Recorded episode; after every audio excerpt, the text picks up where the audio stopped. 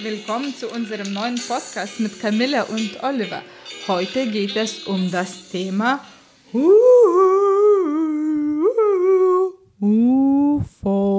UFOs. Das klang ja fast, als wäre gerade ein UFO gelandet hier.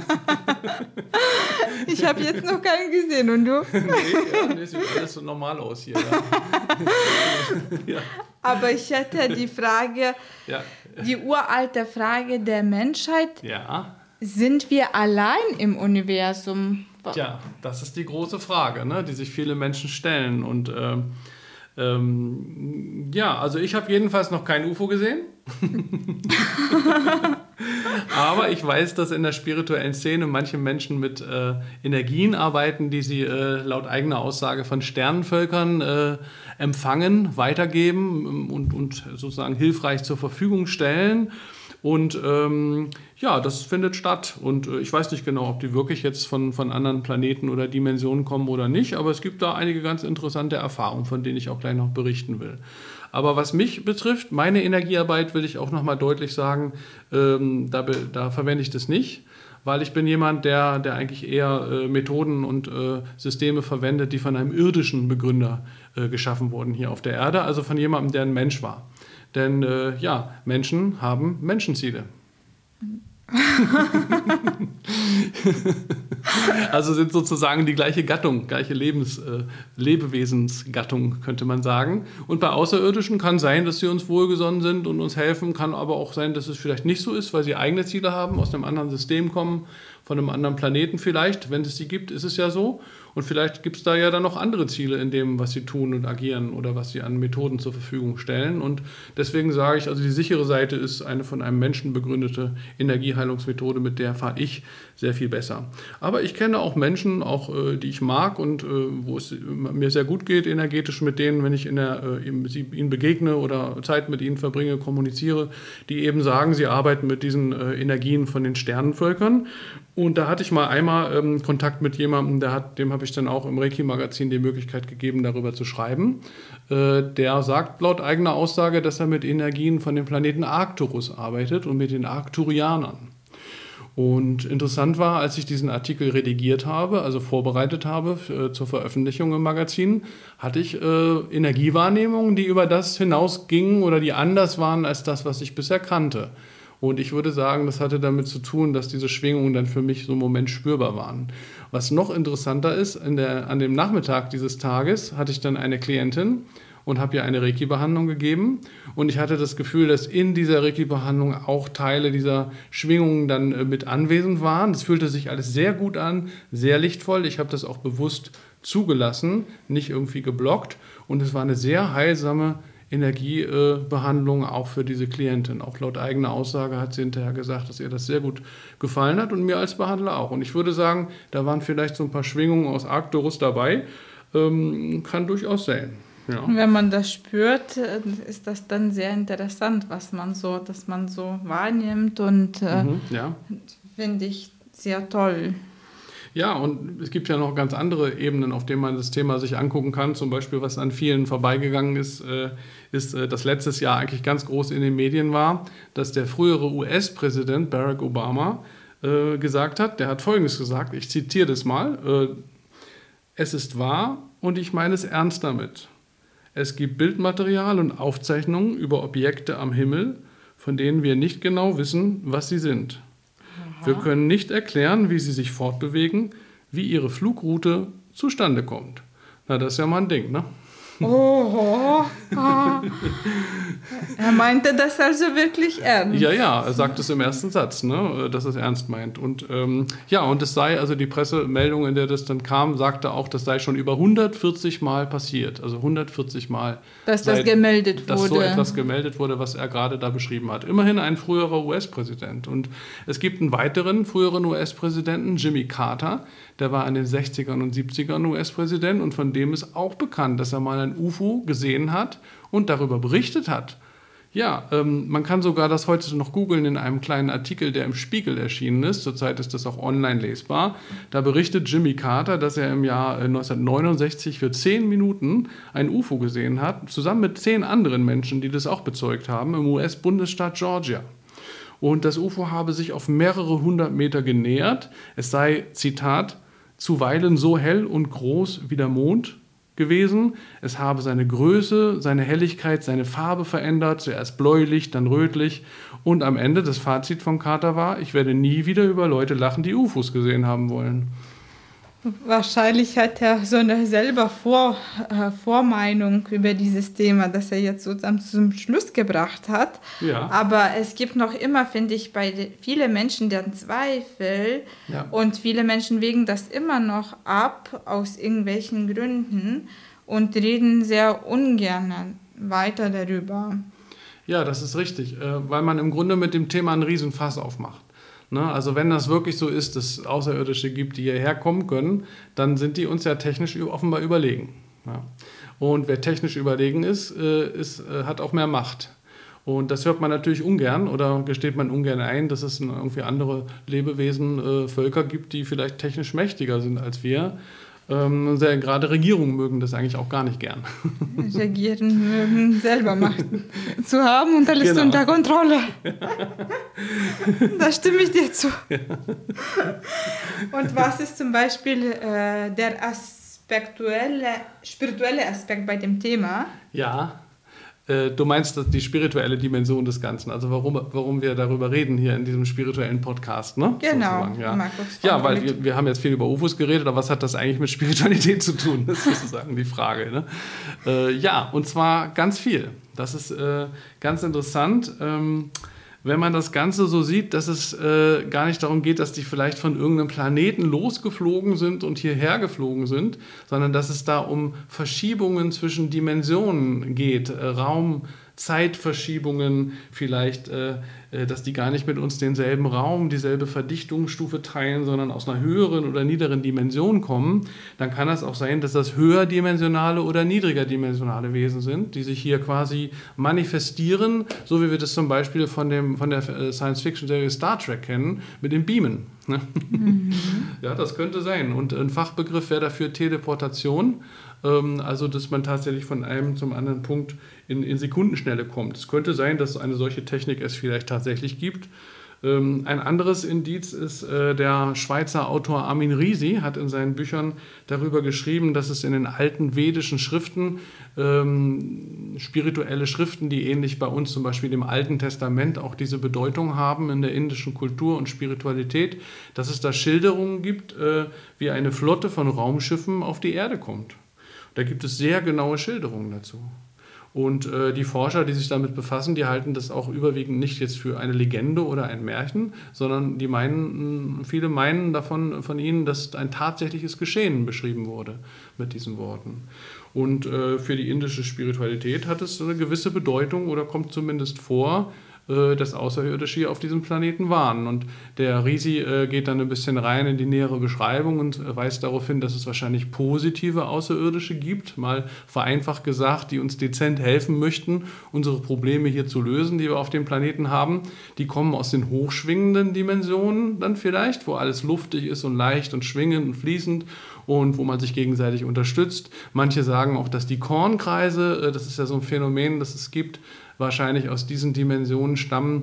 Da gibt es ja eine Menge äh, ähm, ja, Vorfälle, die wurden auch genau dokumentiert. Äh, da war am Abend noch nichts und am nächsten Morgen war da so ein exaktes Muster in einem riesigen Kornfeld, das hätte man gar nicht mit irgendeinem Rasenmäher oder Mähdrescher machen können. Also das muss tatsächlich irgendwie durch eine Einflussnahme von, von oben oder durch eine andere Dimension erstellt worden sein. Und manche sagen, dass diese Kornkreise auch diese Muster, die da drin sind, vielleicht Botschaften enthalten oder aus diesen höher schwingenden Energien und Dimensionen kommen. Äh, auf der anderen Seite, gibt es dann eventuell negative Außerirdische, die dann aus niederen Dimensionen kommen. Und da ist es vielleicht so, ähm, ja, sagen einige, die sich damit näher beschäftigen, dass die immer versuchen, alles zu imitieren oder nachzubauen. Und da sind wir dann in dem Bereich der Technik, wo wir also versuchen, das, den Flow oder das Göttliche oder das Schöne eigentlich durch Technik nachzubauen, äh, wodurch es aber auch ein bisschen seine Seele verliert. Ne?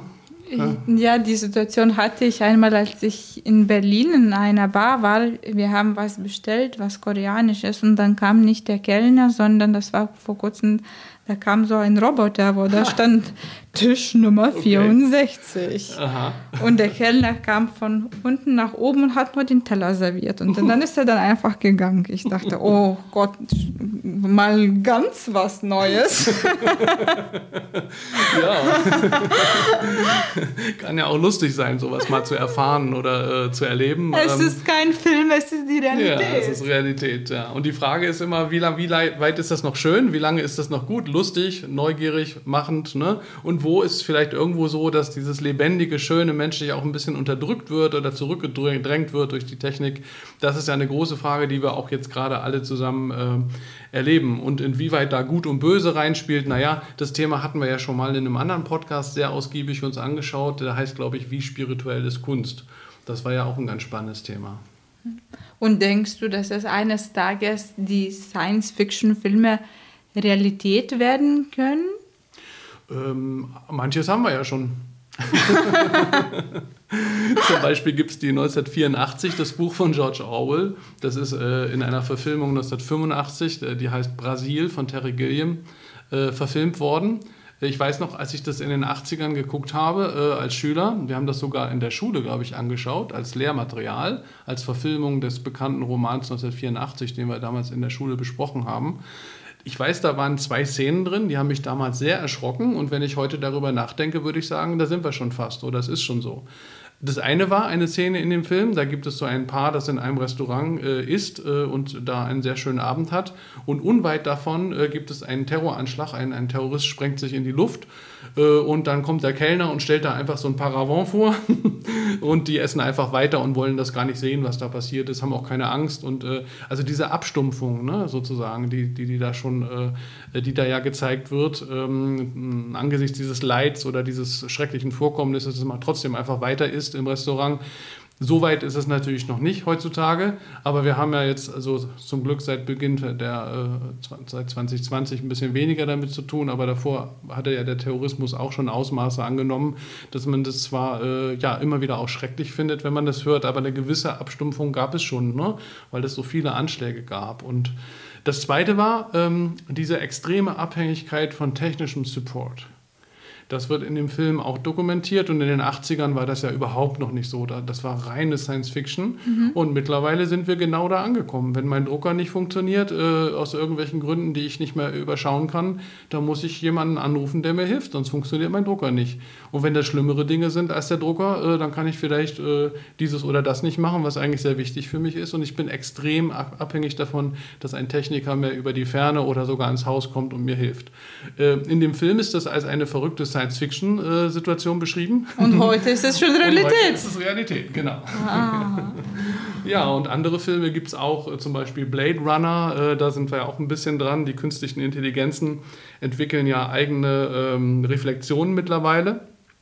Und in dem Film Blade Runner sieht man ja diese Androiden, die im Grunde menschähnlich auch gebaut sind und dann merken, ich bin gar kein Mensch und reflektieren, was bedeutet es eigentlich, Mensch zu sein und ich bin jetzt ein Android und wo sind die Unterschiede?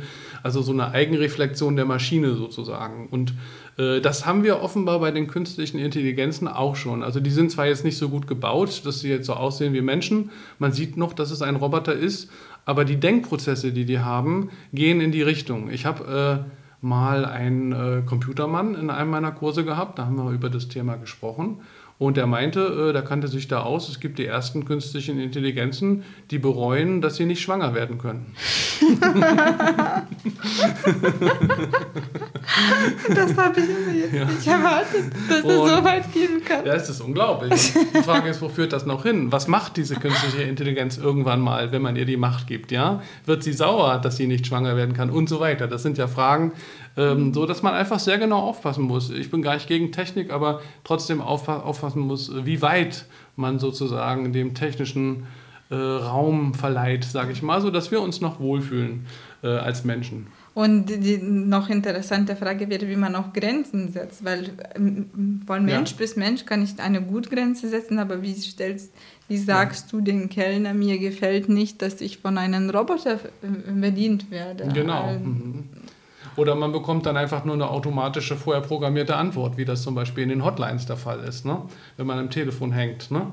Äh, und manchmal ist das auch schon so, wenn man mit Mitarbeitern spricht, die in Hotlines sind, dann merke ich auch, dass die gar nicht auf meine Frage antworten, sondern nach irgendeinem Katalog Antworten geben. Ne?